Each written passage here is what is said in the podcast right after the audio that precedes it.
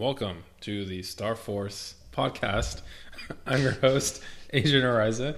Joining me today is Christina Francisco. How are you doing? I'm doing good. How about you? Doing all right. Well, today we're going to be talking about. Why are you laughing? Because you gave me no warning. We don't you just warning. said I was just We just go live. doodling on my pad, and all of a sudden somebody entered your soul and said, "Welcome." There is no warning. We just go live here. This is the kind of production we run here. Anyways, this week we're talking about the Star Wars prequels. So what we've kind of been doing leading up to episode 9 here in as of the timing of this recording in 17 days. Uh, we're going back and every weekend we're watching one of the movies. So a couple weeks ago we started with Phantom Menace, we watched Attack of the Clones, uh, watched Revenge of the Sith, and so now we're sitting here. Um, we also went ahead and watched New Hope, Empire, and Return of the Jedi. So we wanted to do a podcast for each of the trilogies, starting with the prequel one. So I guess to start us out, what um, I mean, we can go into the divisiveness of them and the negativity of them and all that. Uh, but I mean, that's been done to death, right? Every you can go on YouTube, and every other prequel trilogy, you know, YouTube video is negative. So, if anything, let's start with what what positive thoughts do you have on the prequel trilogy, and what positive memories do you have watching them?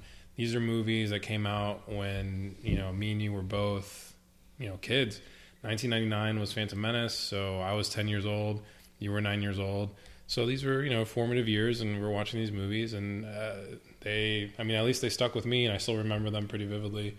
And uh, you know, there are some posi- positives to be had. So, what are your thoughts on the prequels? Positive thoughts? my positive thoughts. yes. I mean, you're right. Like it's it would be irreverent to sit here and for 45 minutes or an hour go over how bad they were because that's been done at nauseum Yes. for over 20 years. Um, and and yeah, I think my positive take or what what I remember from them and what I like about them is I think I grew up actually when I first saw them. I was nine when the Phantom Menace came out, and still pretty young when Attack of the Clones came out. I didn't really I liked them as a kid because I didn't have that. You were actually eight. Phantom Menace came out in May. Okay, well, whatever technicalities. You'd be eight. Um, I remember sitting in the theater waiting for the Phantom Menace or uh, the fandom. Oh my gosh, what am I doing? The Phantom Menace to uh, to start, and there being like a general excitement. People had like those fake lightsabers. I remember the the trailer uh, trailers hadn't started yet, and people were clapping and and um and kind of just really excited about it. And then I had a good experience. I mean, like I enjoyed them. It got me into Star Wars. It was my first taste of live uh, developing Star Wars. I that the guess you could first. Star Wars movie you saw? No, I had seen the original trilogy before that. Okay. Ob- I, I meant more of it was the, That was the first, first one you in saw in theaters, theaters, obviously. for like experience. Um, Mm-hmm. And I think you know, sitting back um, with all of their flaws, I think, and I said this to you after we finished um, the entire the three movies and the prequels. Uh, it it it has the heart and the story is a good story to be told we can we can like I said I, we won't go on on how they were executed from an acting from a CGI from a execution perspective um, but the story is good and it's a here it's a journey that needs to be or story that needs to be told because um, it sets everything in motion Anakin's hero's journey sets up We'll get into that. Let's talk know, about yeah, the, no, let's talk well- about the positives. So yeah, no. So I liked it, and then the I mean John Williams. There's so there's so many iconic um, pieces uh, from Duel of Fates to to, um, Across the Stars to um, I think what's the title for the Mustafar fight? Obi Wan versus I think it's just Anakin versus Obi Wan. Obi Wan, Anakin versus Obi Wan. Yeah. So the story is Star Warsy, and it's a good story, Yeah. and I appreciate that it was told. Yeah. To me, to me, okay. I, can- yeah, Yeah. So that's all I can say with biting my tongue. Okay, yeah. I mean, to me, in, in terms of positives that, that that I take away from the prequel trilogy, again, like you said earlier, we were children when these movies were coming out. There was this huge hype for these movies in an age before the internet, and so all all people had was a trailer. There's there there were people that you know went to go see you know a random movie because that movie was going to show the trailer for Star Wars Mm-hmm. in the lead up to the movie, right? And so and, and that was obviously before YouTube, before the internet, before It was still it's and- still a good trailer. Like looking back on it. yeah, no, but I'm just trying to set up the context of like, Mm-hmm. you know, where were we as, yeah, you know, as kids, and, and, and, and what was the the hype and nostalgia around it, and um, it had this expectation to live up to the originals and all these people that grew up with, you know, the ones from 1977 and Mm-hmm. 80 and 83 and all that, and so yeah, it was it was huge excitement, and as a kid to see that excitement and to see the toys and to see the special effects and all the cool things that were happening with it, it was it was exciting. And those and those are the positive takeaways that I have. That you know, for me, the the lightsaber battles, the dual bladed lightsaber of Darth Maul was amazing. The Naboo starfighter, the pod racing, the uh, you know stuff. All, all those things are now to me super nostalgic. That I can watch Phantom Menace and enjoy it, even though as an adult you look back and watch it and it's not let's be real it's not a great movie but at the same time because i saw it as a kid and i enjoyed it so much as a kid i can still look back fondly on, on movies like that and i think i can say the same for for the other two. More so revenge of the sith and attack of the clones. To me in my ranking attack of the clones is the worst star wars movie to me at least. Right. and and um but but either way, I mean, you, we we got the introduction to Hayden Christensen, who I feel did a much better job in Episode Three, and you know, becoming Vader and all that. Mm-hmm. So, in terms of the positive takeaway of the prequels, a much better, you- but it's still pretty average job. Huh? A much better job, but it's still pretty for Hayden, average job. Yeah. yeah, and and and you can boil that up to uh, uh, It was- writing or just how. I, I don't know because in I'm not going to go into like how bad they were, but or how bad the acting was. And I think it can be directed at him. It, it's it's so uh, it's overbearing just because he is the lead and Yeah. he is Anakin. Uh, he he is what this whole trilogy that trilogy is about. And then if you extend that over the course of nine movies, what it what starts it all and what is the center of it. yeah, but I guess he kind of over his acting overshadows it. I think Natalie Portman still does a good job. I think Obi Wan does a good job. right. Uh, that was another. Liam. Neeson does Jim a good McGregor, job. The You know, him as Obi Wan. Yeah. exactly. Um, but but no, I think I'm, I I agree with you. I best movie out of those three is Revenge of the Sith, um, and it's like I feel like Phantom Menace barely edges out Attack of the Clones for me for worst, uh, better than uh, uh, it, Attack. I should say that I said that backwards. Attack of the Clones barely edges out Phantom Menace for me for worst Star Wars movie. Um, No, on my list. I mean, that's no, these are opinions. So, Right, those are opinions. But it We is still we for me the that, worst. but- We could debate that, but I think I agree with you. Attack of the Clones is still the worst Star Wars movie for me, but barely. Just Right. that. It's like the the drop from Revenge of the Sith to Phantom Menace is huge, and then the drop from Phantom Menace to Attack of the Clones is like a couple centimeters for me. right. Um, but I digress. I guess. yeah, I mean, since you're already talking about it, then I and and we have to talk about this. I mean, I know I said I didn't want to focus on negative, and Mm-hmm. I, and I want to make this as quick as possible. Um, things in this trilogy that stood out to you that to you were you know negative that your Mm-hmm. in your opinion were not great, and and for me, I'll start listing some off. Mm-hmm. Uh, for sure, Jar R. Binks wasn't a great character decision. Mm-hmm. I know George wanted to do it for the kids and for the humor and for the slapstick kind of Mm-hmm. thing that he brought to it. But I guess, I mean, maybe for us as kids at the time it worked, but for now as adults and adults at that time viewing it, it definitely didn't work. And and you see that as to why uh, Jar Jar Binks played much lesser roles in Attack of the Clones and Revenge of the Sith. Uh, the other disappointing aspects to me was uh, Darth Maul only being used in one movie, as as opposed to, you know, in the original trilogies and and sort of in the sequels. Uh, the villain kind of lasts through all three movies, and this one, or in the prequels, we got a villain every single. I mean, there's one overarching villain being the Emperor, Palpatine. Yeah. but the the Darth Vader type villains being Maul and Dooku and Grievous all lasted one movie and and that's it. So um Yeah. Uh, the other thing I could think of, uh, like love scenes. The love scenes in in these prequels were I think you can. And when it- that goes a lot back to like the Just writing and execution, And, I think acting. it's it's acting. It's acting mostly. In, yeah. in it's just awkward writing, though. yeah. It's a little They- awkward, like the things that they said. I, I try to think. Well, no, because I've. I mean, like I. I don't say. I think the dialogue could have been improved in a way, but at the same time, like to me, the ones that come off stale are there's just zero chemistry between Natalie Portman and Hayden Yeah, Christensen, that- and then yeah. Hayden Christensen really is not a great actor, and it and with being next to Natalie Portman, it really shows. Because I try to think of like, and it's hard to imagine because we don't have the scenario, Mm. but like I don't know, like if Adam Driver and Daisy Ridley were sharing those scenes, two really great actors, um, what that would look like. yeah. Um, but what else did you have to say? No, I was just gonna say that the the the the love scenes and the not love scenes, but the romance scenes, right?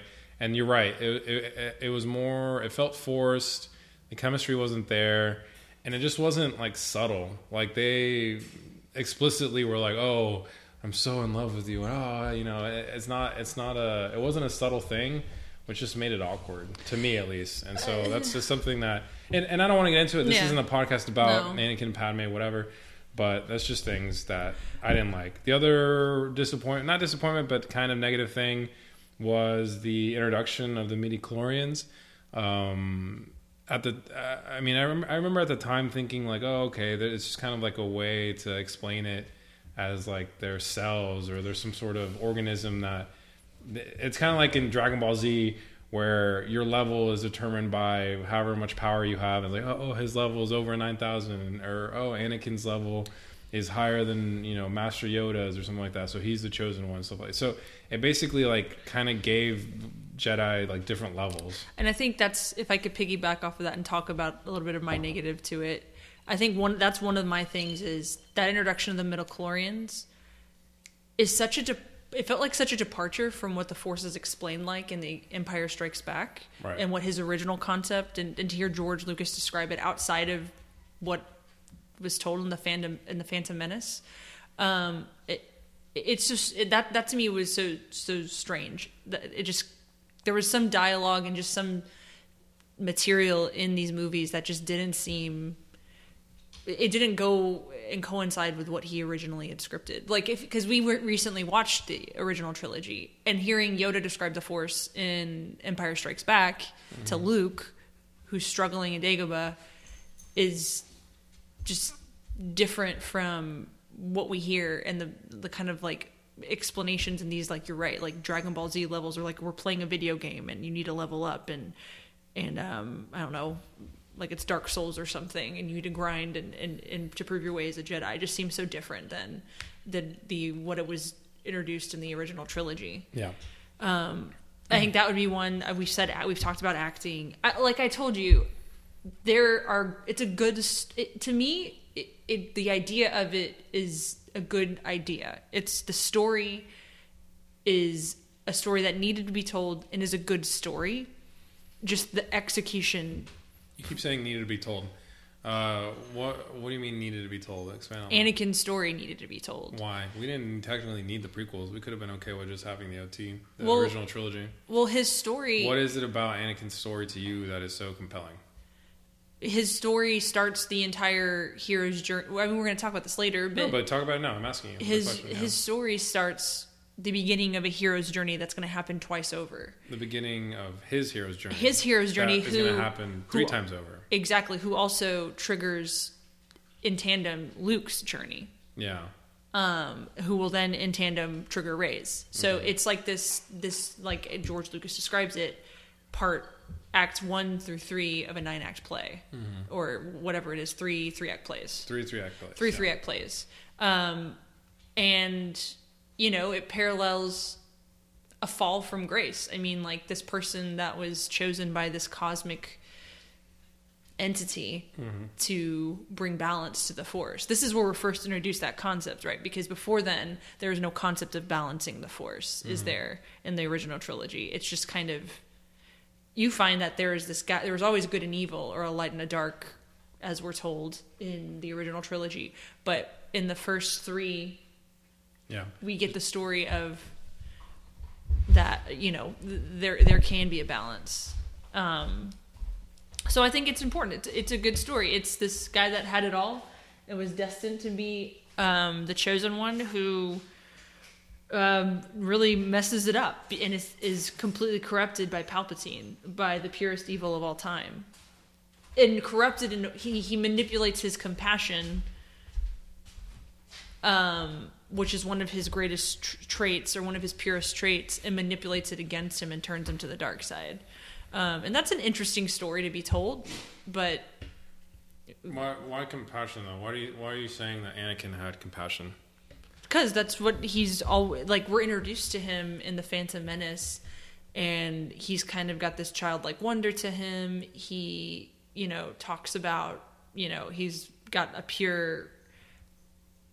He he leaves his mother, and He's scared though. The whole thing with Anakin is like he, at least from watching Phantom Menace, right? He's he's a kid, and and that in this movie he's a slave to uh, Watto, and his mom's also a slave, and you know he has these powers that I guess he doesn't really understand that he has them.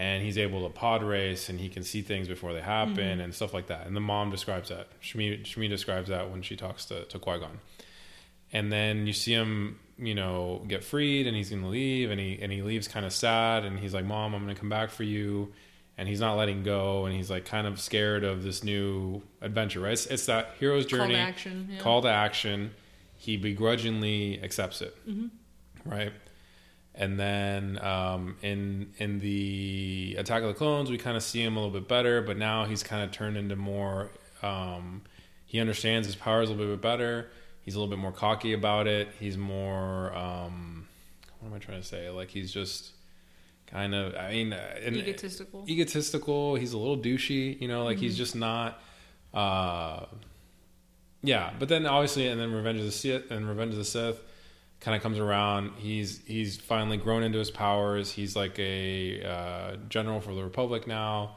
or a, a jedi general and he's working side by side with obi-wan and all that so you kind of see that growth right but then through all that growth he still has that fear the fear of loss and that's um, the biggest takeaway from the fear of loss is in Attack of the Clones when he loses his mom, right? And he just basically Destroys a village. yeah he goes crazy he destroys the village and that's like the that's like his main like kind of i don't know i don't want to say turning point but like the main thesis to anakin is that he's just afraid of losing the people that he loves. And he already mm-hmm. experienced that through his mom and it obviously didn't go that well. And now he's seeing visions of his wife padme also you know dying in childbirth and something like mm-hmm. that. And so that to him is the worst thing that could happen.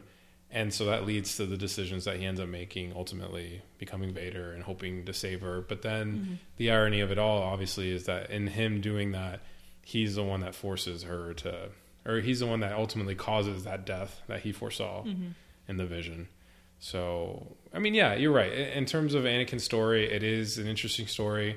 It is that uh, you said it earlier the fall from grace the chosen the chosen um the chosen one and the light side of the force the one that was supposed to bring balance the one the the savior of everything eh, who ends up succumbing to to the dark side. So that's that is an interesting story and and and like you said earlier it does set up what's to come later. So but yeah so in speaking of hero's journey then um i guess i kind of wanted to talk a little bit about some of the parallels that the prequel trilogy has with the um the original trilogy. So right off the bat uh you know some of the parallels you see in in phantom menace uh qui-gon is kind of like the mentor figure obi-wan kind of plays like the luke figure sort of to a certain extent because you see the mentor figure die.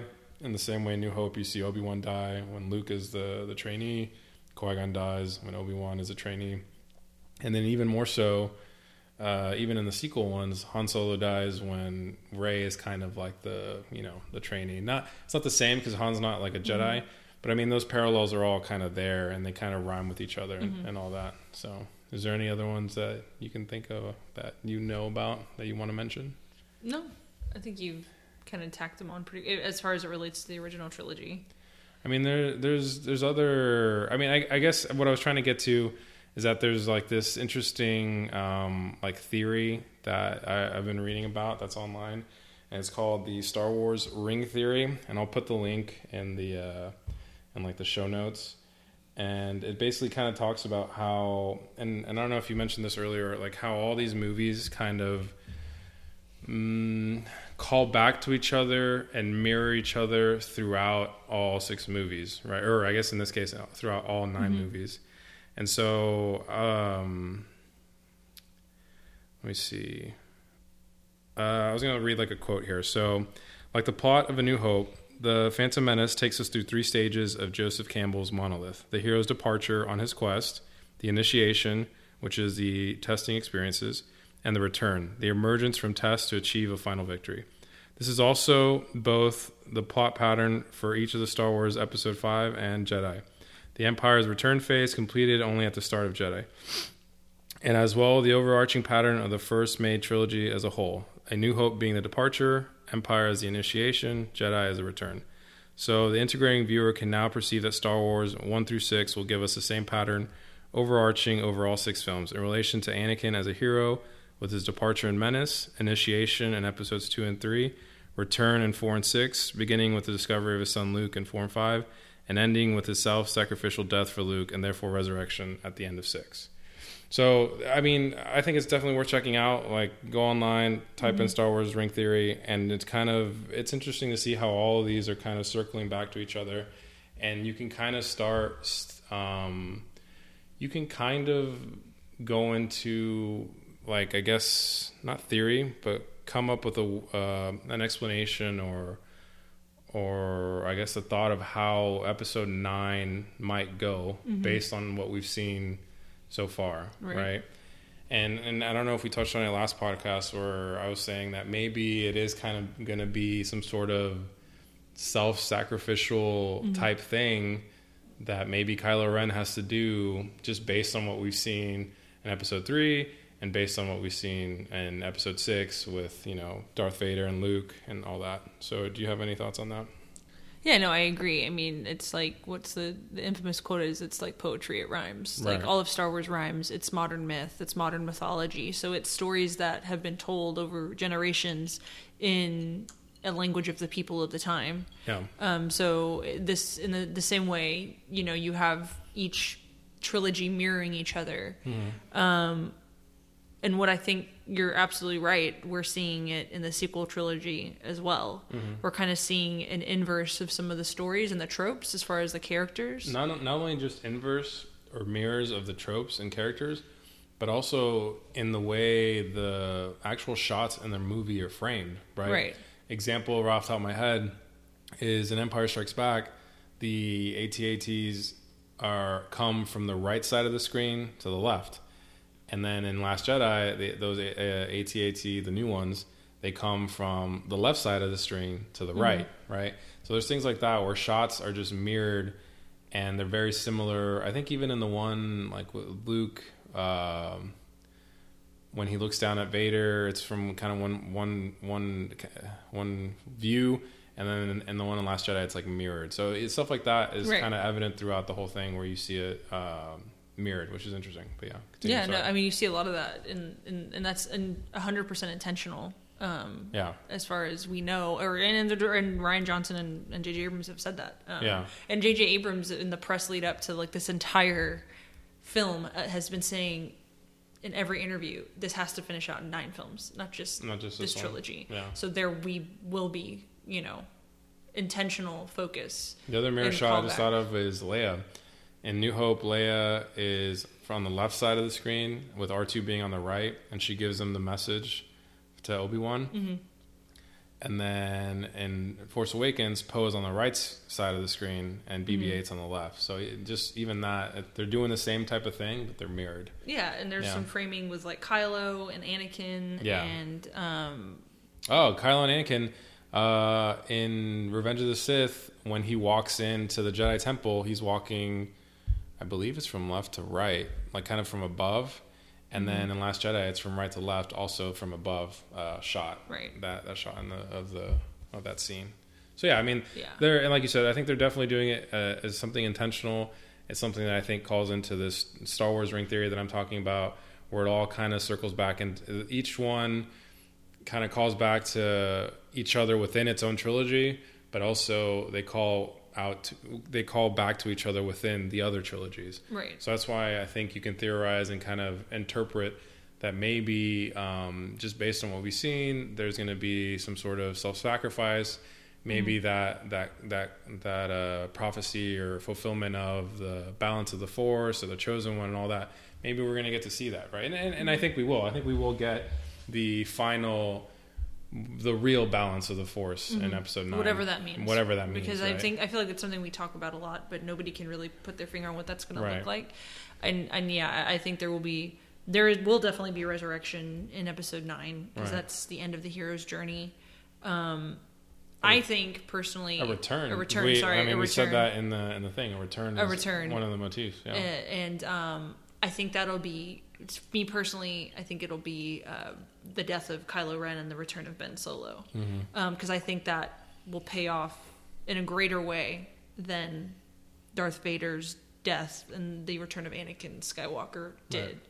Um, so yeah, I think with with a balance of the force potentially meaning like the balance like yin yang balance right yeah, because i think i think that was misinterpreted in the prequel trilogy where maybe the balance meant at least to the characters in those in that trilogy they thought okay he's a chosen one. Balance of the force means he's gonna be the ultimate light and it's gonna and the darkness is gonna be destroyed and mm-hmm. and he's gonna and he, we're gonna win right? And that wasn't true. That was the mm-hmm. mistake. Then in the original trilogies, maybe you can interpret the balance being okay, well, Anakin did kind of fulfill his prophecy because he destroyed the Emperor and there was no, he brought balance by no more Sith and no more Jedi or whatever. But then I guess that kind of still messed up. I, I, I think at the end, the, the, the true balance is there's both, both exist and, and you have to be trained in both or something, I guess, or, or maybe be knowledgeable in both sides and, and be able to have love and fear mm-hmm. and and anger, all those things that are part of the dark side. You can still have as a light side user, but you have to, I guess, understand it or control it or do something better, right? Because it, and, Je- and the Jedi way was always like, oh, you mm-hmm. can't you can't do that at all. It was very I guess monk like Monk, like being a monk or being a nun or something like oh this is so forbidden and maybe the the balance is like hey you know it's okay it's okay to be it's okay to love right Mm-hmm. and, and maybe that ultimately does bring balance yeah. No, I think we, we've been reminded. I don't want to keep talking about the sequel trilogy because I know we'll have different podcasts leading up to the No, I release mean of but the it's movie, all connected we've been but talking it's all about how it's all connected, all yeah, but connected I think anyway. you will- so it comes up we, we we we see this in the last jedi we've been this has been called out in the sequel movies that the jedi you know luke says it when he's talking to rey um you know the jedi were it was hubris to think that their way of living was the ultimate way or that was the correct way to live at their Not the live, peak the of their correct- power the they correct way to use the force yeah they they they um and then yoda burns the tree down and says you know screw Yeah. that luke like Yeah. that's not what it means um the greatest teacher failure is and so the jedi failed and luke failed um only to bring way i think to this new um way of understanding the force and respecting it. And and uh you know i think it, it it for the first time we'll see like we hadn't seen in the past two trilogies a true welcoming to really digging deep and figuring out people's journeys and how, how what the force i'm trying to how do i word this um uh, the concept of redemption the concept of right and wrong yeah. and why people do things and in the way the force kind of bou- uh, kind of weaves its way through that and not claiming the force for one side or the other right. um, will be a, something we see because Yeah. it's the lesson we've been learning this whole time. Yeah. You know people trying to tempt each other on one side whenever we need a to be thinking more about how to like you said deal with the two forces Right, and it's a lesson calls. that ultimately Anakin failed, right?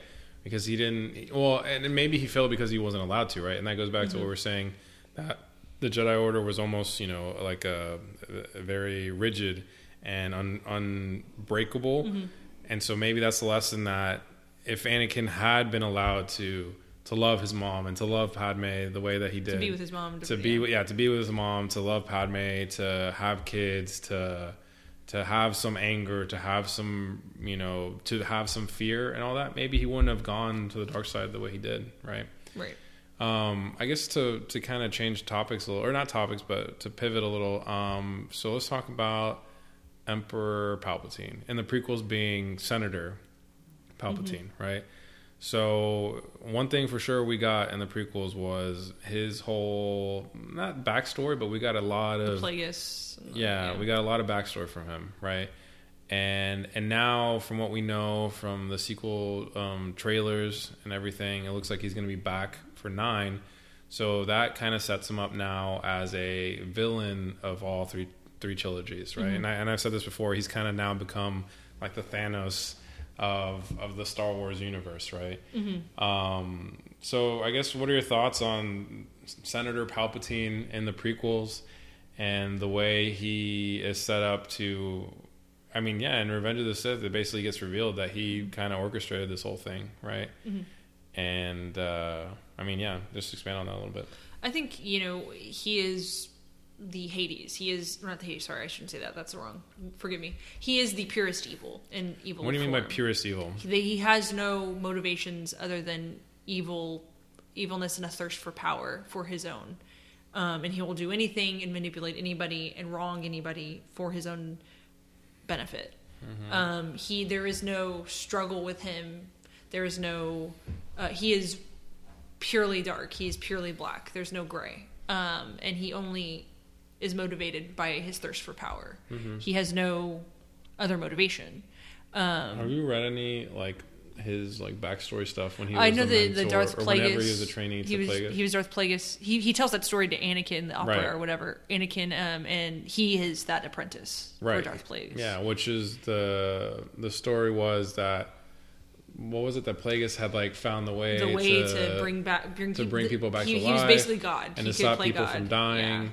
But then Emperor or Senator Palpatine ends up killing him, and then the, you know the famous line like how ironic that he could save others from death but not himself. Right, not himself. Yeah. Yeah. Um, and so the, the all we get from his backstory and that we know about him is that he is the ultimate evil. Um, Mm-hmm. and he, I'm gonna go back and read He- and see if there's any like comics or something that kind of go I'm back sure more into has to be him. Something, yeah. I'd, I'd be interested to see some of the history of, or I guess the stories of him as a uh, like a men, like a Padawan, the Sith Padawan to Plagueis, right? Or if there's any like Lucifer parallels there, like he was, you know, Right. Because I've never heard, I, and this is my, I, you know, I'm not my old, old, old Star Wars lore. I'm not caught up, but if I don't know if there's a any more to his backstory than Right. we've seen so far. But yeah, he represents the truest evil. He plays that trope, that puppeteer. Yeah. Um, he, yeah, he is kind of the one pulling the strings. Do you think? And this, do you think uh, he created Anakin? I don't know. I mean, that's something I'm sure it's been discussed. Because in, in the prequel trilogy, when when Qui Gon discovers that Anakin has a very high midichlorian count, and they ask, uh, he asks he asks Shmi, which is Anakin's mom, Anakin's mom, like how he, you know, who's the father was, and she's like, oh, there is no father, which obviously parallels to like the Immaculate Conception, or yeah, Immaculate Yeah. Conception uh, or Jesus Savior type thing, right? The chosen one. Um, yeah, but but I was I've been uh, I kind of read some stuff where I've been thinking about it. Um, what if there's a timeline where you know Anakin was created by Palpatine himself, and he knew that he was going to be able to you know bring him to the dark side, right? That's interesting. Right. I, I, I'm, sh- I, I mean, I'm sure that's kind of With with Rey being the response from the, light force, side, the force's response. the light side's force's response. Yeah, giving her these Well, powers. well, the force already responded to that, though. It responded with Luke and Leia, Okay. a powerful, you know, Anakin, the most, you know, the literally the moment he becomes Darth Vader, Luke and Leia are born to balance, put bring balance to the Force, quote unquote. Mm-hmm, Um, I, I don't know. That's something that you know. I think we might get a little more insight into in Mm-hmm. episode nine because he's going to be back. We're going to have to explain why he's how he's back. Um, Mm-hmm. You know, uh, it's it, It would make sense. It would make sense. It would make sense because from what we've seen in the prequels, right? I'm trying to keep it prequel heavy. Mm-hmm. Um, you, it's revealed in Revenge of the Sith that everything that's happened so far was orchestrated by him, right? Mm-hmm. Every single thing, setting up Maul, setting up Dooku, having Grievous, the whole Clone Wars, the the clones themselves, everything. You know, becoming the what was it? Was it Chancellor? Or what did he become after? A senator and Chancellor Palpatine. yeah, chancellor, everything, Ev- setting all the politics, all the stuff. He orchestrated everything. So you would think if he had a plan for that in the prequels, and he had all the plans that he had in the original trilogy, that he would be smart enough to potentially set up a fail-safe, you know, backup plan in case something were to happen, right? And I think mm. that's kind of probably what they're going to go with. That at the end of the day, he had something set up for, you know, to continue on, right? Well, yeah, and and this is In case something were to happen in, to him, the yeah. I haven't read it, but I know that there. This is explained. This is there's like a whole chapter on Palpatine's backup plan. Um, Where is that In? Revenge, the, the Revenge of the Sith novelization, which was very Ah. um, heavily edited and. Uh, George Lucas had heavy influence on the Revenge of the Sith novelization, but yeah, there's a chapter that's I think is literally called Palpatine's Palpatine's backup backup plan. plan or whatever, like like uh, you know Plan B or something like that. Um, and I think that is going to be, you know, it it's going to be explained in a way that is easily interpreted enough for the regular audience to convey Yeah, yeah. as The- truthful. but then the people that have really There'll be books they'll be and like, "Oh, comics yeah, and everything. Yeah. Oh, I remember that. Blah blah blah. Because there's the whole world between world things and blah blah blah blah blah. But but no, I think it, I think it's an interesting concept. To my only question to that would be why create Anakin and not just f- corrupt somebody else if he's all powerful, or if he's figured the way to cheat death essentially. Mm-hmm. Um, why? What was the need? He needs an apprentice, but he knows better than anybody that apprentices can turn uh, Mm-hmm. on you for good or for bad. Um, mostly for bad for their own selfish reasons, but but yeah. So uh, that would be my only question for that. But but who knows? Uh, uh, the story isn't done yet. The story we'll, Right. we'll know the story in a couple weeks now, which sounds amazing to say. But um, Yeah. No, I, I think. Uh, I, I, I I mean, it's not. And you're right. It's not something that's proven, or it's just kind of a theory that I've seen, and it's interesting to kind of speculate and to kind of think about that maybe there is this um, plan that he had. And he was like, "Yeah, I'm going to create Anakin. I'm, I'm going to make sure that he follows the Jedi way, and then I'll corrupt him, and he's all powerful, and I'm going to use him to create this empire." And yeah, m- and maybe even him um, maybe even Vader turning back to the light side and kind of killing him and Return of the Jedi. Heck, maybe even that was planned, right? Right. Which would be the ultimate like insane reveal. Like, oh yeah, I planned Darth Vader, you know, to go to the light side and, and throw me down the ventilator shaft or whatever it was. Um, and then the ultimate reveal is like, yeah, all of that was planned and it was all set up perfectly. So that way, you know, it could lead to this point in episode nine, and there'll be some huge reveal or something, which would be really interesting. And, and that would be a cool way to kind of tie everything together, right? And and saying that there was this ultimate bad guy for all three trilogies that set up everything and had this overarching arc, literally overarching arc, forty what- year arc. Yeah. that would be huge. That'd be that'd be That's cool. what J.J. Abrams have said. He's like, I want the people sitting, kids that are going to watch this in a couple years Mm-hmm. for the first time, to watch this from one to nine and see the story The story, right. Yeah, and it would make sense for Palpatine to to be there, uh, to be the ultimate evil. And it, and they've said that like this was planned from for the Mm-hmm. people that are like, oh, the sequel trilogy wasn't planned. J. J.J. Abrams, Kathleen Kennedy, Rian Johnson have alluded to like, yes, they're actually now that they can't say that initially, Right. But I think after this movie drops, there's gonna they've already said Palpatine was one of the somebody we had in mind bringing back, um, Right. Uh, since the beginning. But yeah, no, I think But even the prequels weren't necessarily like the, all. When we say planned, we say what, what I interpret as planned. That means that these guys have an outline, Yeah, right? you have the and outline. they, and they fill in the blanks and they fill in the details as they go, right? When Phantom Menace finished, there was that documentary, and then at the end of that documentary, uh, the Phantom Menace documentary, it showed George Lucas. He had a pen and paper, Mm-hmm. and he started writing Attack of the Clones. So, what does that tell you that it was completely 100% planned? Every detail was laid out. No, there was outlines, and the writers and directors of whatever movie that they're doing, they fill in the blanks and add the details as they go. And that's kind of, I think, how That's- every trilogy, and that, and that's honestly how every trilogy was done.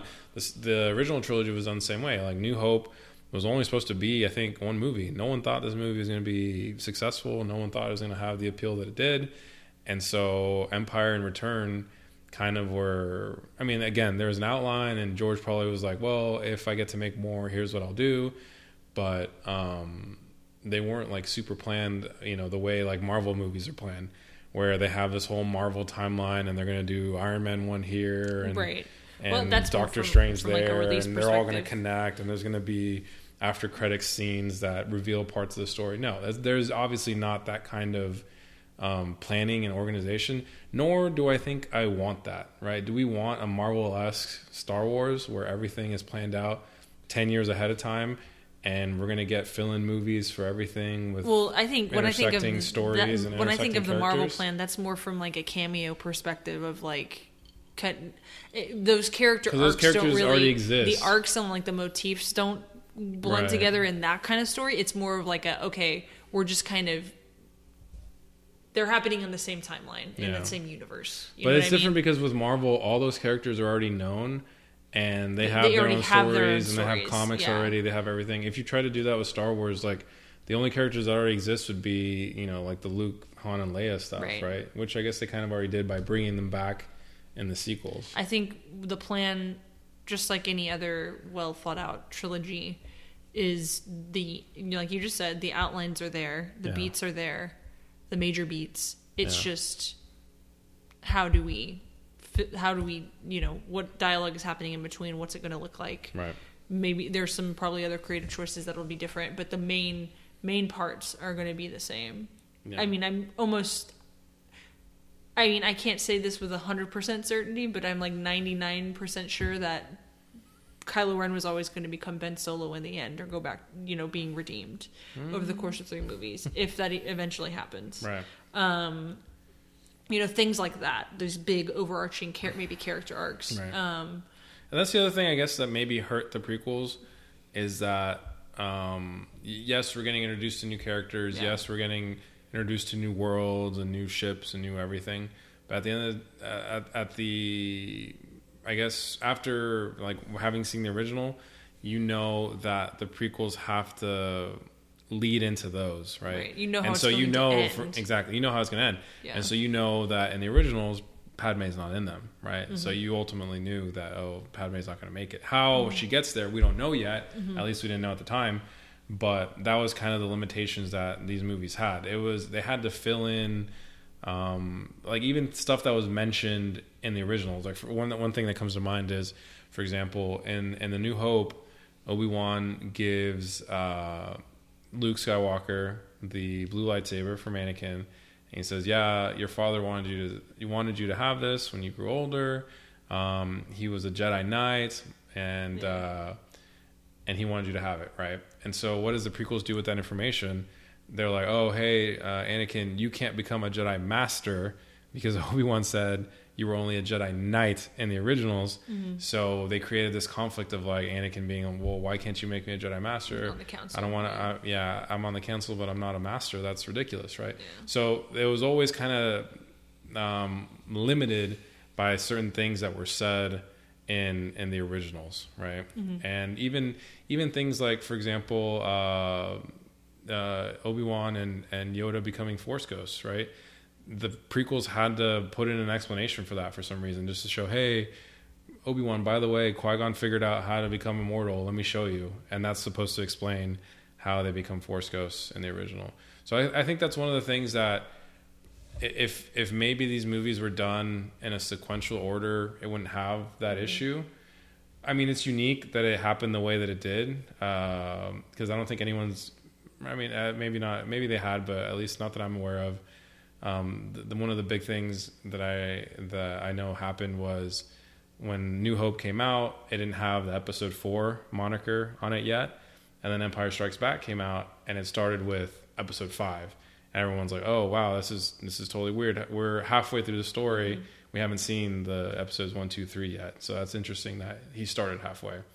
But again, like I said, I, I think maybe if if let's say we had actually started with episode one and they got to see one through three in order, it maybe would not have had those limitations that it had.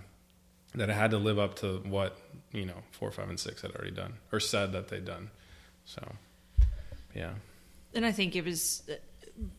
Uh, and again, I don't want to keep like giving say it, just say it. just saying negative things, but also like the time it was done. I think about what if the prequels were made today? What if they were made in a in, in George Lucas wanted to use all the CGI he wanted and it's better, and Mm-hmm. and um, and what if there were different actors, and what if there had been Lucasfilm Group and Story Group to kind of stop him on Mm-hmm. some things that probably aren't going to not that they're not going to go over well, but they're not like I I go back to like the story he had in mind for episode seven. right.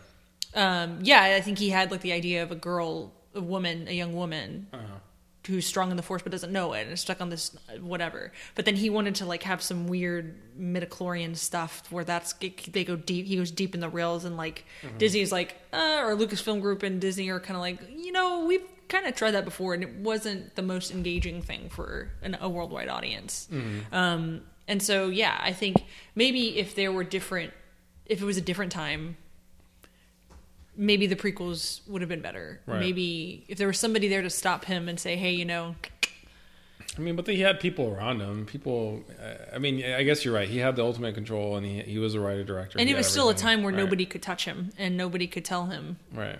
what to do. I mean, we've seen that documentary. I mean, at the end of the day, the movie's made money. He's Yeah, good. I mean, and the yeah, sure. story is is still a good story, and and maybe the execution wasn't the greatest, but I mean, we're still sitting here talking about it now, so it's Yeah. good.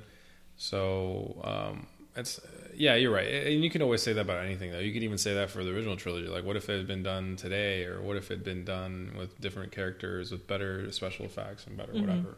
You could always say that. Mm-hmm. and I think anything. I think the the problem with the biggest problem the, the biggest problems people have with the prequels is it kind of there were choices made that went against what made the original trilogy so special. Um, things like the not just the world building or whatever, but the puppeteering um, being from scratch. the these actual sets. the actual actual sets, the ways Props they and- came up with Yeah. Blowing up the Death Star in A New Hope, Right. and and using like these different camera tricks and these these innovative ways to do things. Mm-hmm. and they had and they had to be innovative in that time because there was, not- no other way. The technology wasn't there, so you had The- a creative team doing that kind of work. Right, which I think is is kind of interesting when you, to think about that. For example, Lucas might have had these ideas in his head, and he could have somebody storyboard them or Mm-hmm. draw them out, right? But then for to actually put it on screen, they had to literally come up with stuff Mm-hmm. to to to get George's ideas onto the screen, Right. right? But then maybe one of the problems with the prequels is that George's ideas to put them on the screen You were just draw effortless now. Yeah, well, to, like- well, Well, effortless it, to a certain extent. the work all those people did, yeah, but it Right, was basically effortless to like, a certain yeah, extent I to want to, I want to Jar Jar Right. And it was all Um, digital. You put yeah. a green screen, computer I want a can do whatever you want with it. Yeah, I want to fly in whatever Right. at the work at the Anakin's Right. workshop. Like I want, I want this, I want that. Like he could just do it, and it, it kind of in a way, it, it went against. He went overboard with it. Yeah, right? he went. The- he went against what made the original trilogy so right. special. Maybe having that, like, yeah, he could have an idea in his head, and yeah, they can come up with inventive ways to put that idea on the screen. But then maybe there are some ideas that they were just like, you know what, we can come up, we can't come up with any way to do this. It's just impossible mm-hmm. at this time. And maybe that's a good limitation to have. Like, it's good to have some ingenuity, but then at the same time, also a little bit to kind of hold you back. Not hold you back, but kind of keep you in check a little bit, so you don't go overboard. Right. And it, and it because then you he went overboard at the expense of maybe the story, at, at the expense of maybe the writing, at the expense of Mm-hmm. Of the look of it, I the, mean, of the look and feel, and the look yeah. and the feel. I mean, that's what where the sequel trilogy got to right its wrongs or the right the wrongs of the past, so to speak, Mm-hmm. of the prequels is because they recognize no, what we made want this special. give me puppet Yoda, give me Yeah. actual cl- made Yeah, droids, creatures, yeah. droids. What it, the look and the feel that those characters brought Aliens. it, yeah. it made it feel like Star Wars. I hate that saying because I think it's an unfair right. adjective or verb to use or whatever you want It to call it- it. it- but that is really what Well, no, no. It made it, it Star Wars. It made it feel like the original trilogy, exactly right? And that's the one that drew people in. exactly, and that's the one that you know, for the most part, everyone connects to. Exactly.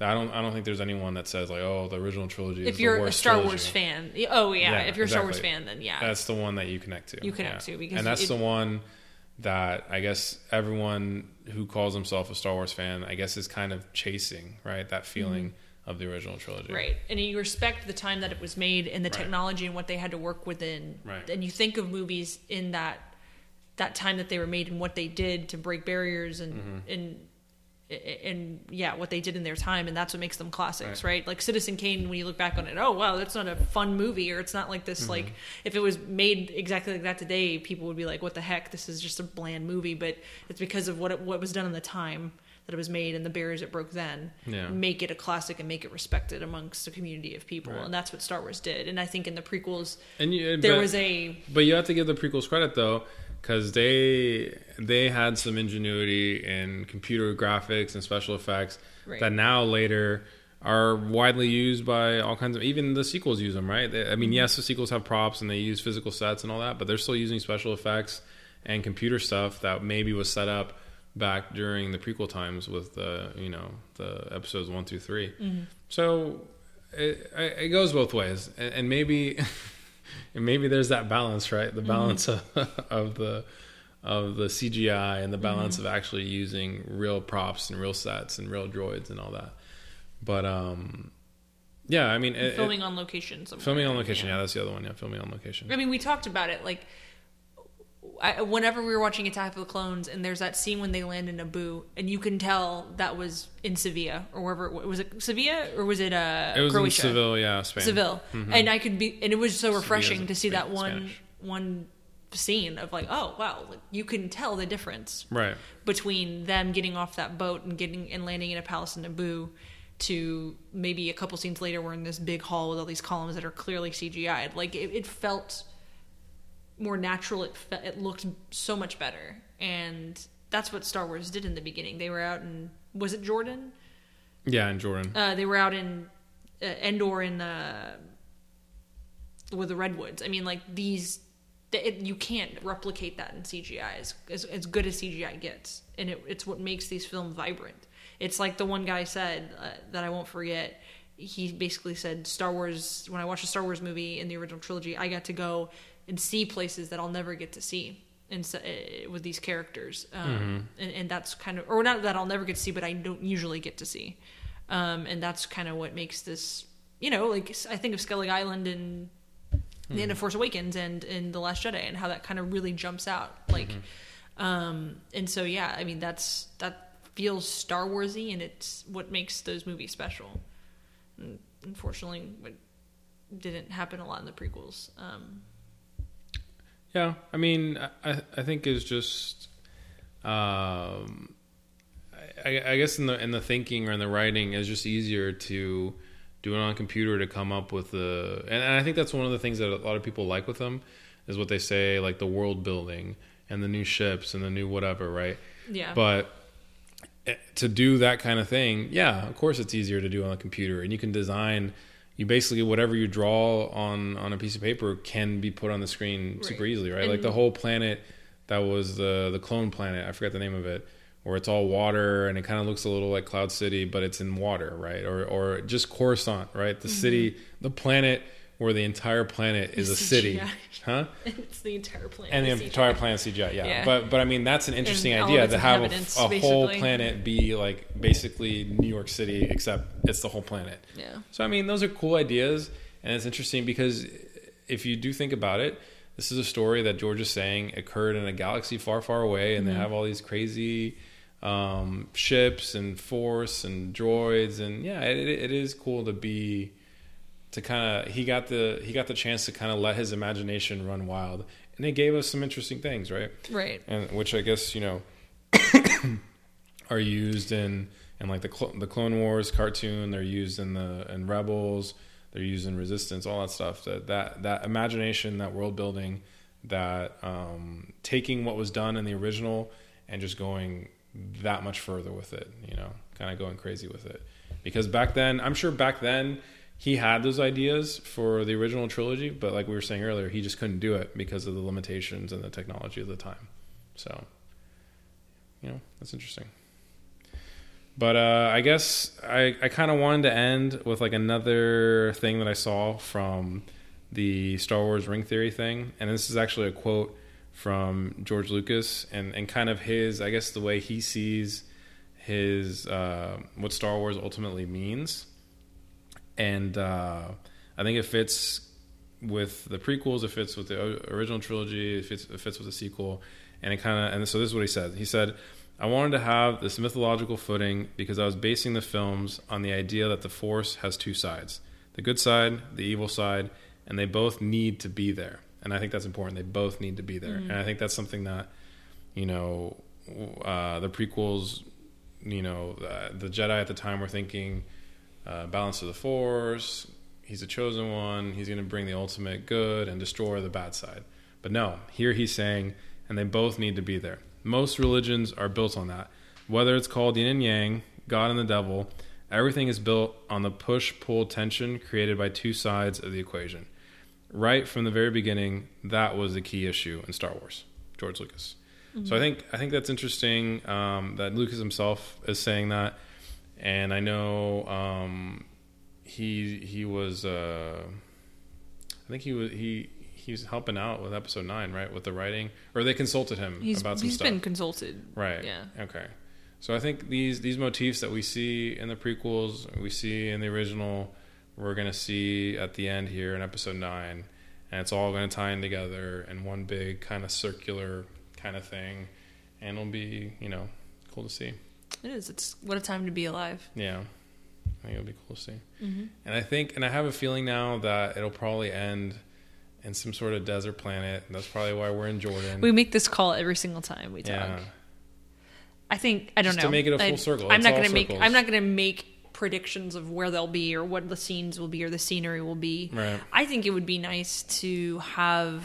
I think a nice, not parallel, but a, a nice new beginning would for it to be on kind of like a a planet with life and with like flourishing because we've seen that desert planet. It's begun in a Mm-hmm. It's desert barren. planet. Yeah. It's something bearing fruit and vegetation and life um, Mhm. would be to me something that would be really cool. But no, I said barren. Sorry. Oh. Like wasteland. Oh. But I mean, you took it bearing fruit life. bearing yeah. fruit, that, that, works too. giving giving birth to new life, the kind of that kind of Yeah. planet. But but like I said, I I, I will not make a prediction because I have zero idea. Right. I'm glad I have zero idea, but. I mean, I could see. I, I obviously see what you're getting at, but how many times have we ended? But I mean, it, it, like we said, like we kept saying, you're, if you're going to call back to everything, I mean, what is the one thing that you call back from Phantom Menace, right? If we're going to stick prequels, one thing you call back from Phantom Menace is this idea of a chosen one or brings balance to the force kind of thing. What is one thing you you call back from Attack of the Clones? Is that Anakin had that moment of anger and fear and loss when he lost his mother, and that's something that always stuck with him that he could never ever get over, mm-hmm. right? And so maybe you call back on that, and and maybe find a way to resolve that issue. And then what do you call back on in Revenge of the Sith? One of the things you can call back is the the fall from grace of Anakin being seduced by the dark side, and then you can also call back Anakin and Obi Wan, these two brothers that ultimately had to fight each other because one of them succumbed to the dark side, and and and Obi Wan saying, you know, I have the high ground, I have the moral high ground, right? These are all things that if I was JJ, right, if I was closing everything out, maybe you pick certain motifs or themes in each one. And me, if I if I had to pick, what what would you call back on from the prequel trilogy? Those are the items that that I would look at.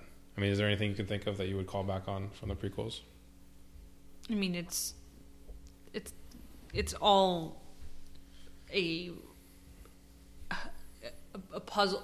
What's the word I'm looking for? It's an answer to them.